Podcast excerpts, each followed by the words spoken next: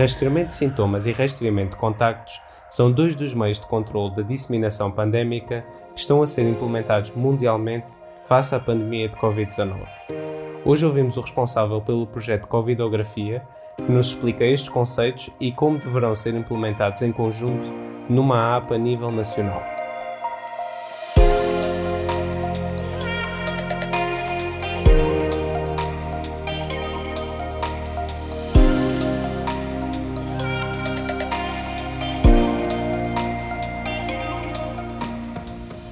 Bem-vindos ao voice for covid dezenove, o podcast onde damos a conhecer as iniciativas que nascem na comunidade tecnológica portuguesa em resposta à pandemia de covid dezanove.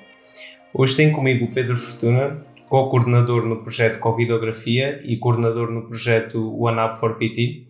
Obrigado, Pedro, por estares aceito o nosso convite uh, e por estares aqui hoje. Seja bem-vindo. Obrigado, Tiago. Uh, Pedro, podes explicar aqui a quem nos estiver a ouvir o que é que é o projeto Covidografia e como é que surgiu?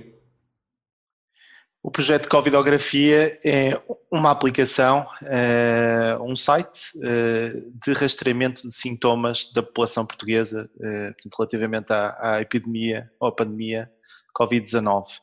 Ela surgiu, o projeto surgiu uh, no início do, do, do Tech for covid dezenove, portanto quando estávamos todos reunidos à procura de, de ideias, a fazer brainstorming de ideias que pudessem de alguma maneira contribuir para, para atenuar os efeitos, o impacto desta pandemia, uh, foi uma das ideias que surgiu e, e rapidamente pusemos-nos uh, a caminho de, de a implementar. Uh, portanto, não, não tenho uma história mais específica do que esta. Ok, ok. Mas uh, consegue explicar só como é que funciona a aplicação ou o site? Sim, claro. Uh, portanto, o objetivo do, da Covidografia é uh, portanto, uh, recolher diariamente o estado sintomático e de confinamento uh, e o estado de saúde uh, da população portuguesa. Uh, portanto, para, para tal tem, tem que ter registro prévio na, na, no site, não é? Portanto, tem que fazer um pequeno registro que, que apenas pedimos. Uh, um conjunto muito limitado de dados, uh, nomeadamente uh, o ano de nascimento e o código postal, um, e depois diariamente há, um, há uma espécie de formulário de atualização de estado uh, em que pedimos quais são os sintomas específicos que a, que a pessoa está a, a experienciar naquele dia, bem como o estado de confinamento atual, portanto se se encontra confinada em casa ou se, ou se pelo contrário se encontra a fazer a sua vida normal, portanto saindo à rua ou, indo, ou mesmo indo trabalhar, um, ou, ou se está neste momento, portanto, como positivo, com estado positivo uh, de Covid e tem que ficar uh, em casa, e, e também o estado de saúde, ou seja, se é positivo, se é um, um caso recuperado uh, ou se está presumivelmente saudável. Um, preenchendo esta informação, depois a, o utilizador tem acesso a, a, um, a um sumário da sua área de residência, portanto o seu código postal, um, limitado aos quatro dígitos, não aos sete, ou seja, a precisão é um bocadinho menor um, do que os sete dígitos por, por questões de privacidade, para não, para não, uh, para não estarmos aqui a incorrer em algum, alguns riscos, um, e consegue ver quantas pessoas na sua área é que estão infectadas, quantas é que estão recuperadas, quantas é que estão isoladas, portanto consegue ver assim algumas estatísticas sobre uh, a sua zona. Estavas a falar também de, de privacidade. Eu queria introduzir também aqui na conversa o, o outro projeto que, que vamos estar aqui a falar, que é o one app four P T, uh, que é um fórum para a criação de uma app uh, que tenha também o rastreamento de sintomas, mas onde é crucial aqui a, a questão da privacidade. Consegue explicar aqui o que é que é o one app four P T e qual é que é o intuito deste projeto? O, o intuito do one app four P T não é fazer uma aplicação, mas mais discutir eh, o que é que uma aplicação para Portugal que reúna eh, portanto, as funcionalidades que existem no Covidografia, rastreamento de sintomas, mas também rastreamento de contactos, portanto que é, é outro tipo de aplicação que se tem falado muito em, em Portugal, especialmente nas últimas semanas. um, o que, é que, que, que tipo de cuidados é que devem existir à volta da elaboração desta, desta aplicação, que nós defendemos que deve ser única, portanto deve, deve haver uma única uh, aplicação dedicada um, à pandemia uh, Para, para que esteja ao uso do, do, do cidadão comum. Portanto, não, achamos que uma das coisas que era mau era haver demasiadas apps e, portanto, haver demasiada confusão à volta da, das apps, de uma única app, e que aspectos de privacidade e outros tipos de, de aspectos é, é que devem ser tidos em conta para elaborar esta, esta aplicação. Pegando na privacidade, obviamente, quando se faz qualquer tipo de rastreamento ou tracking, Uh, aspectos de privacidade estão logo na, na, os primeiros aspectos que pensamos logo, não é? Como é que eu tenho a garantia como cidadão de que, de que de facto os meus dados, os dados que eu estou a fornecer são tratados com, com o máximo de, de, de responsabilidade, não é? Que não são entregues ou utilizados para outros fins. Um, portanto, é também âmbito deste projeto uh, pensar estes aspectos e também esclarecer o cidadão uh, à, à volta destes conceitos. Portanto, o que é que está em causa e que tipo de decisões é que podem acontecer quando se faz aplicações deste género, que podem conduzir a maus resultados, e que tipo de decisões é que podem conduzir a bons resultados, e portanto guiar isso e, e ajudar a elucidar o, o cidadão também. Eu, eu tive a oportunidade de ler o, o documento que vocês elaboraram e que tem no site de, do one app four P T para... Pronto, basicamente é um documento que compila várias boas práticas que teria que ter esta, esta app, pelo que eu percebi, uh, e tem lá uma explicação muito boa do que é que é isto do rastreamento de contactos e também como é que poderia funcionar de uma forma mais ou menos automática. Uh, podes explicar aqui uh, como é que funciona? O rastreamento de contactos... Uh... pelo menos a versão mais ocidental, portanto a versão que se tem discutido, pode, pode ter duas abordagens diferentes, uma completamente descentralizada, ou o que se diz descentralizada, ou uma centralizada, não é? Portanto, os perigos recaem sobretudo na centralizada, não é? Eu vou explicar como é que funciona a descentralizada e depois, quando chegar à parte importante, explico o que é que é diferente na, na versão centralizada. Portanto, a versão descentralizada, as pessoas instalam uma aplicação uh, no seu telemóvel que tem que ter Bluetooth um, e que uh, o Bluetooth é usado para emitir um, a cada alguns minutos uh, um, um, uma senha uh, que é única, que pertence àquela pessoa e que, e que vai sendo modificada com alguma regularidade para anunciar a sua presença. Okay? Portanto, não está associado a G P S, portanto não, não, as aplicações neste caso não sabem eh, geograficamente onde é que as pessoas estão, eh, mas através do Bluetooth conseguem se escutar umas às outras. Portanto, cada, cada telemóvel anuncia enviando a sua senha, não é? E portanto, e, e cada um dos telemóveis registra também que senhas é que escutaram e portanto ao final de algum tempo há uma espécie de registro. O tal rastreamento de, de contactos é meramente um registro das senhas que se escutou ao longo de um certo tempo. Essas senhas são anónimas, portanto não ligam a uma pessoa, não ligam a um telemóvel, e também são modificadas com alguma frequência, que é para evitar que, que se consiga reidentificar a mesma senha ao fim de algum tempo noutro sítio qualquer. Um, e, e genericamente é assim que funciona. Agora, uh, quando uh, alguém uh, tem um diagnóstico positivo, e esse diagnóstico tem que ser confirmado pelas autoridades, portanto... Uh, Estas aplicações prevêem à partida que para se eh, declarar um estado positivo tem que se introduzir um código qualquer que foi produzido pelas autoridades da saúde, por exemplo, que fez um, fez um teste, não é? E esse teste... Sim, revelou... para não correr também aqui o risco de falsos positivos, não é? Que, que iria, iria ser um, um, um efeito em cadeia dentro da aplicação de... Esta pessoa Descrédito, está infectada, exatamente, esta pessoa está infectada, teve em contacto com outra, mas na realidade nenhuma delas estava infectada. Exatamente, não é? Portanto, porque sabe-se que neste tipo de sistemas há de haver sempre alguém mal intencionado e podia declarar um estado sem realmente uh, estar positivo, não é? Portanto, tem que haver uma confirmação do diagnóstico, essa confirmação é, digamos, uh, homologada através de um teste, de um código de um teste, ou... Uh, Em alternativa, poderia também haver a hipótese de um médico um, uh, conseguir digamos, assinar esse estado, ou seja, fazer o, a confirmação daquele estado para aquele, aquele paciente, não é? Em todo caso, o que acontece é, nesse momento, todas as senhas que foram emitidas por aquele telemóvel daquela pessoa que está infectada nos últimos catorze dias são transmitidas para um servidor central, e esse servidor central disponibiliza às outras instalações, às outras pessoas, não é? Às outras aplicações, que diariamente descarregam estas senhas e conseguem cruzar localmente nos telemóveis. Portanto, este aspecto é importante, não é? Não há, não existe um ponto central onde, onde se cruzam estas senhas que alguém emitiu e que alguém escutou, porque isso permitiria fazer uma espécie de identificação de quem é que andou com quem e, eventualmente, juntando mais informação externa, podia-se começar a identificar as pessoas uma a uma e a relacioná-las, não é? Portanto, isto é feito localmente no, no telemóvel de cada, de cada pessoa utilizador desta aplicação, que depois verifica-se naquele, naqueles, naqueles dias, em especial viu, escutou aquelas senhas na sua proximidade e, portanto, depois calcula uma, uma fórmula de risco.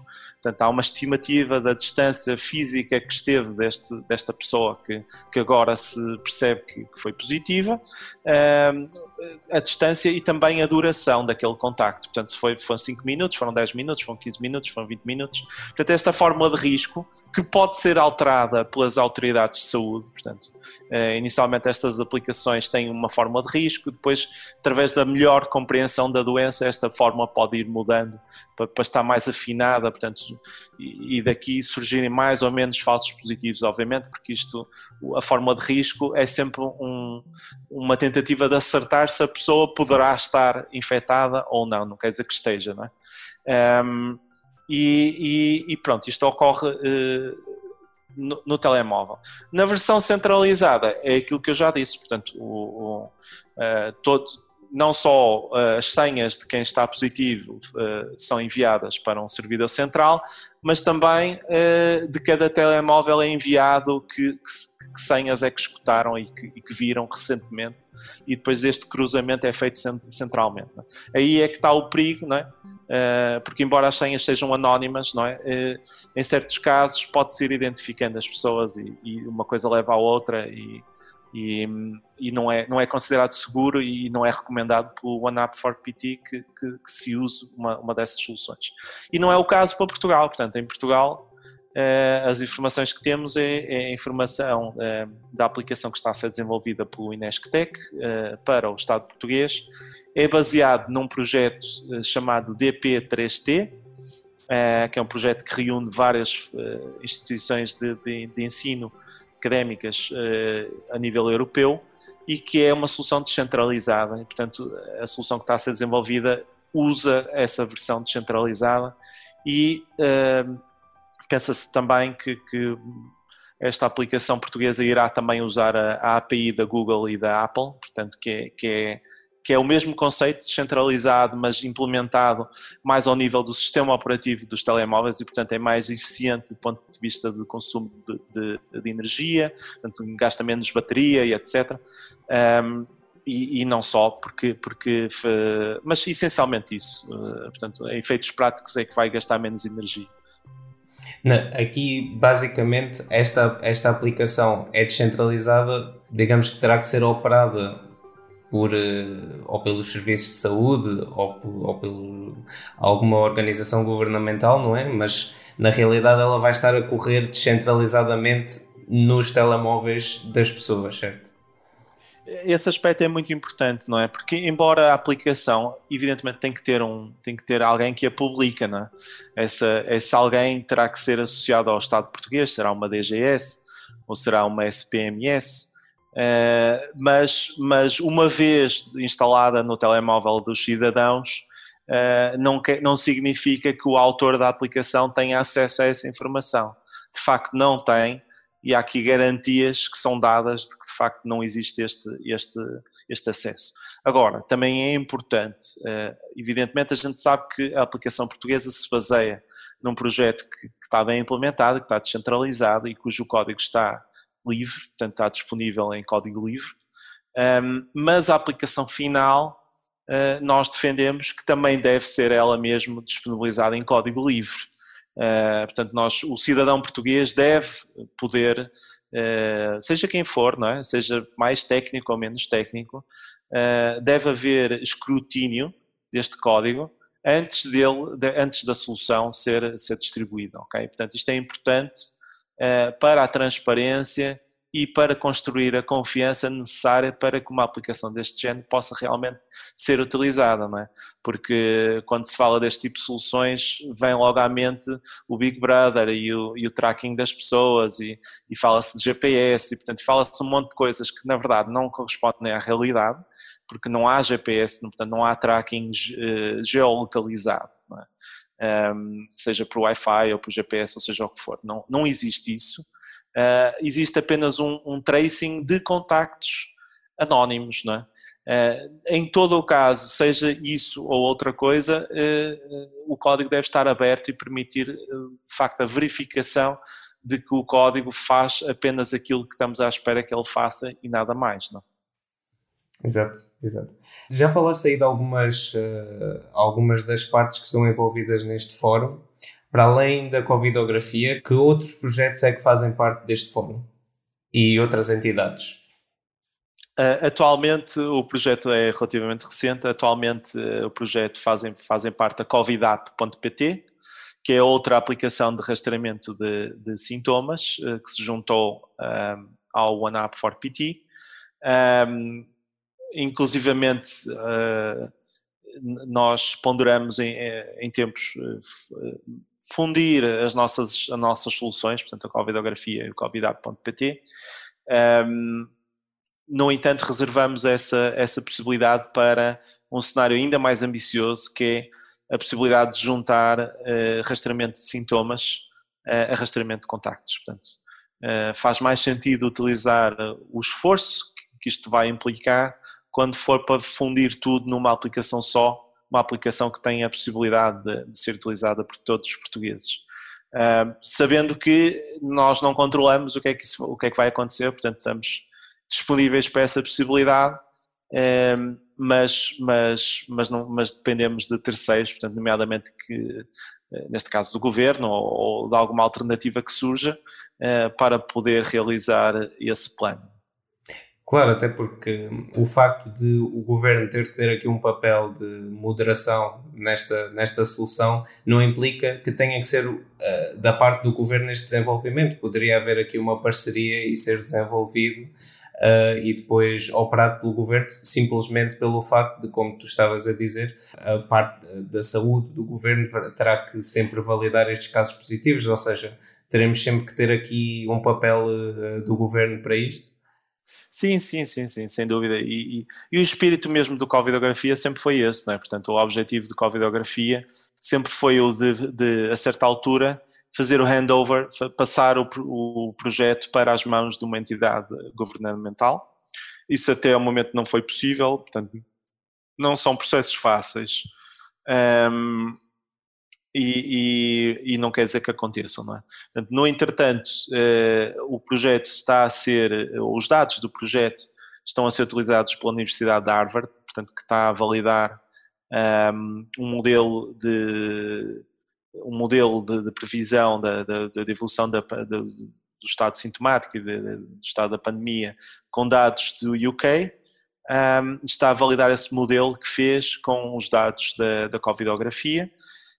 Um, e pronto, e, e atempadamente teremos que ver qual é o rumo que vai ser dado ao, ao projeto, uh, mas de, de facto o nosso objetivo principal sempre foi entregar isto ao governo e, e qualquer resultado destes esforços, seja do Covidografia ou one app four P T, o objetivo é esse, não é? Portanto, estamos, somos todos voluntários, estamos todos a trabalhar para, para uma causa comum uh, que nos interessa a todos.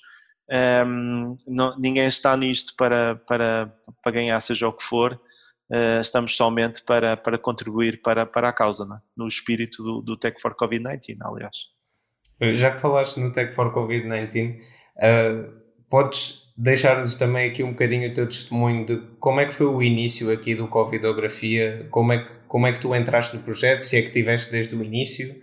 eu tive desde o início a ajudar, mas eu diria que o meu papel foi crescendo uh, ao longo do tempo, uh, portanto não foi logo imediatamente uh, que estava, digamos, no papel de co-coordenador uh, do projeto, uh, talvez ao fim de uma semana isso já fosse verdade, mas não, não imediatamente. A história da Covidografia confunde-se com a história de, naquele início confunde-se um bocado com a história do Tech for covid dezenove, porque eu, tal como várias outras pessoas, estávamos no tal fórum de fundadores uh, a discutir uh, a situação atual, não é? E o que é que poderíamos fazer se juntássemos uh, as nossas ideias, o nosso talento, uh, os nossos contactos, uh, no sentido de ajudar a, a resolver problemas uh, à volta da pandemia. E aqueles primeiros dias, principalmente aquele primeiro fim de semana, foi absolutamente estonteante. Um, uh, foi, foi assim uma energia brutal que, que eu não tinha experimentado antes, embora já, já, já, já, já seja um pouco veterano nesta, nesta área da, do empreendedorismo, mas um, aquilo foi qualquer coisa diferente, não é? Portanto, as pessoas trabalharam... Um, horas infinitas por dia, não dormiram, uh, dedicaram-se de corpo e alma uh, a estes projetos, uh, uns vingaram mais do que outros, sem dúvida, mas ninguém teria dúvida que seria sempre assim, não é? Um, e, e acho que o Tech for covid dezenove uh, teve um impacto bastante grande, uh, nem que fosse a liderar, uh, porque depois surgiram outros projetos de, de Do, do âmbito do voluntariado, não necessariamente dentro do Tech for covid dezenove, mas de certa forma mostrou que, que, que de facto se pode deixar uma marca e se pode ter um contributo bastante positivo, impactante para, para ajudar eh, em situações deste género. Não? Sim, e de forma voluntária, não é? Então... Não, estamos a, não, temos, não há absolutamente ninguém dentro do Tech for covid dezenove que esteja a ganhar absolutamente nada com o trabalho que está a fazer. Estou a fazer isto de forma voluntária, nos tempos livres. Claro que umas pessoas ficaram com menos trabalho, outras pessoas ficaram com mais trabalho e continuam a, no seu tempo livre, ajudar, não é? E... Mas esse espírito foi, foi brutal, não é? Mas, mas ainda houve outra coisa que... que... Pronto, que parece um bocadinho menor uh, em comparação, pelo menos em termos de importância, mas que eu acho que também ajudou, que é, uh, nós todos tivemos a oportunidade de trabalhar com pessoas com quem nunca trabalhamos. Um, portanto, mesmo pessoas que já conhecíamos, mas com quem nunca tínhamos trabalhado. Uh, e, portanto, também foi um processo de aprendizagem para todos nós, de, de troca de, de conhecimento e de experiência, uh, desde os mais... Uh, desde os mais uh, veteranos, não é? Portanto, que têm mais experiência, até os mais inexperientes e que estavam ali a dar o seu tempo, embora não tivessem muita experiência em certas coisas, mas estavam ali de, de, de coração aberto, não é? De, cheios de vontade de, de, de contribuir, uh, mas nisto tudo houve uma grande troca de, de aprendizagens, de conhecimento, não é? Sim, tu estavas a falar aí da diferente, das diferentes... faixas etárias, mais propriamente das diferentes experiências. Há aqui pessoas que são, estou-me a lembrar, por exemplo, alguns professores que estão a ajudar em alguns uh, projetos e que são pessoas, se calhar, já perto da idade da reforma, e temos outras pessoas que ainda estão uh, a estudar e estão envolvidos nos projetos, e alguns deles são coordenadores de projetos e iniciaram projetos. Portanto, é, é impressionante como várias pessoas de vários backgrounds, de várias faixas etárias, Uh, até mesmo se calhar pessoas que não estavam tão confortáveis com esta questão uh, tecnológica de usar o Slack ou, ou tudo o resto, uh, tornaram-se confortáveis. Sim. Para conseguirem ajudar. Olha, eu estou mais ou menos a meio da escala, se calhar, portanto já, eu já, já estou com quarenta e dois anos, uh, fui pai há pouquíssimo tempo, quando, quando, quando o Tech for covid dezenove uh, aconteceu ou surgiu, obrigado. Uh, basicamente eu estava de licença parental uh, e, e apanhou-me nessa fase. Portanto, não é uma fase, uh, licença parental não é provavelmente férias, para quem já passou por isso, ou seja, temos muito pouco tempo, um, um, e, e depois tive um período de férias, sim, uh, que já tinha agendado há bastante tempo, porque, porque era para esticar o tempo que passava com a minha filha até ela entrar na creche. Isso não, acabou por não acontecer, ou seja, ela não entrou na creche por motivos que toda a gente já sabe, não é? Um, mas eu mantive as minhas férias e, e acabei por gastar uma parte da minha licença e uma parte das minhas férias dedicada a estes projetos, uh, e em parte foi o, foi, foi o que possibilitou tanta dedicação a esses projetos, foi porque, porque ainda não estava de regresso ao trabalho, um, pelo menos esta é a minha história, um, porque dediquei mesmo muitas horas a estas, a estas causas. Uh, mas houve outras pessoas que estavam a trabalhar normalmente e que mesmo assim dedicaram muitas horas a isto, portanto muitas, muitas noites mal dormidas, fins de semana uh, a trabalhar até às quatro e cinco e seis da manhã, portanto houve, houve muita, muita dedicação, uh, e neste momento só espero é que isto, tudo isto passe por muitos motivos, uh, mas mais um que é a possibilidade de finalmente eu poder estar com toda a gente que participou nesta viagem e poder beber uma cerveja com cada um deles, uh, e partilhar um pouco das histórias que surgiram neste, neste, neste período. Há de acontecer mais cedo do que, do que nós pensamos, estamos, estamos a caminho disso. Bem, aqui também para fecharmos o episódio, queria-te só perguntar se tu tens assim alguma mensagem que queiras deixar a quem nos está a ouvir? Alguma mensagem? um, confesso que não, não vinha preparado para essa... Para essa para essa pergunta, uh, e, e já usei noutra entrevista a, a pergunta do que é que dizem os teus olhos, portanto não vou poder usar outra vez essa.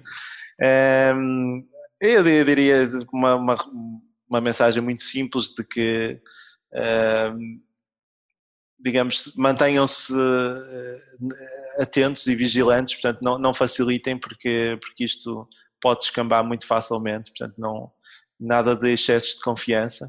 E se trabalharem na, na, de alguma maneira com tecnologia, eh, procurem, procurem dar de vocês, dentro da medida do possível, estes projetos de voluntariado dentro do Tech for covid dezenove ou outros.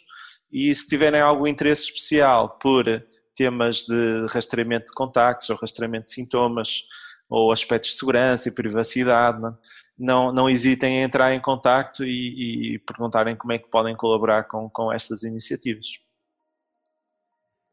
Pronto, Pedro. Obrigado por ter estado aqui e teres aceito o convite. Obrigado eu. Mesmo a estas horas já tardias, as pessoas depois ouvem isto, pronto, às horas que convém, mas nós o que Exato. É certo é que fazemos o trabalho às vezes um bocadinho fora de nós. Uh, mas pronto, obrigadíssimo e parabéns pela iniciativa. Obrigado eu. Obrigado. E parabéns pelo podcast também, que é uma excelente iniciativa. Obrigado por estares connosco em mais um episódio do Voice for covid dezenove. O podcast oficial do movimento da comunidade tecnológica portuguesa que combate a covid dezenove. Estamos no ar e estamos juntos. Segue-nos nas redes sociais em voice for covid dezenove para saberes todas as novidades sobre o podcast e na tua plataforma de áudio preferida para saberes sempre que lançamos um novo episódio.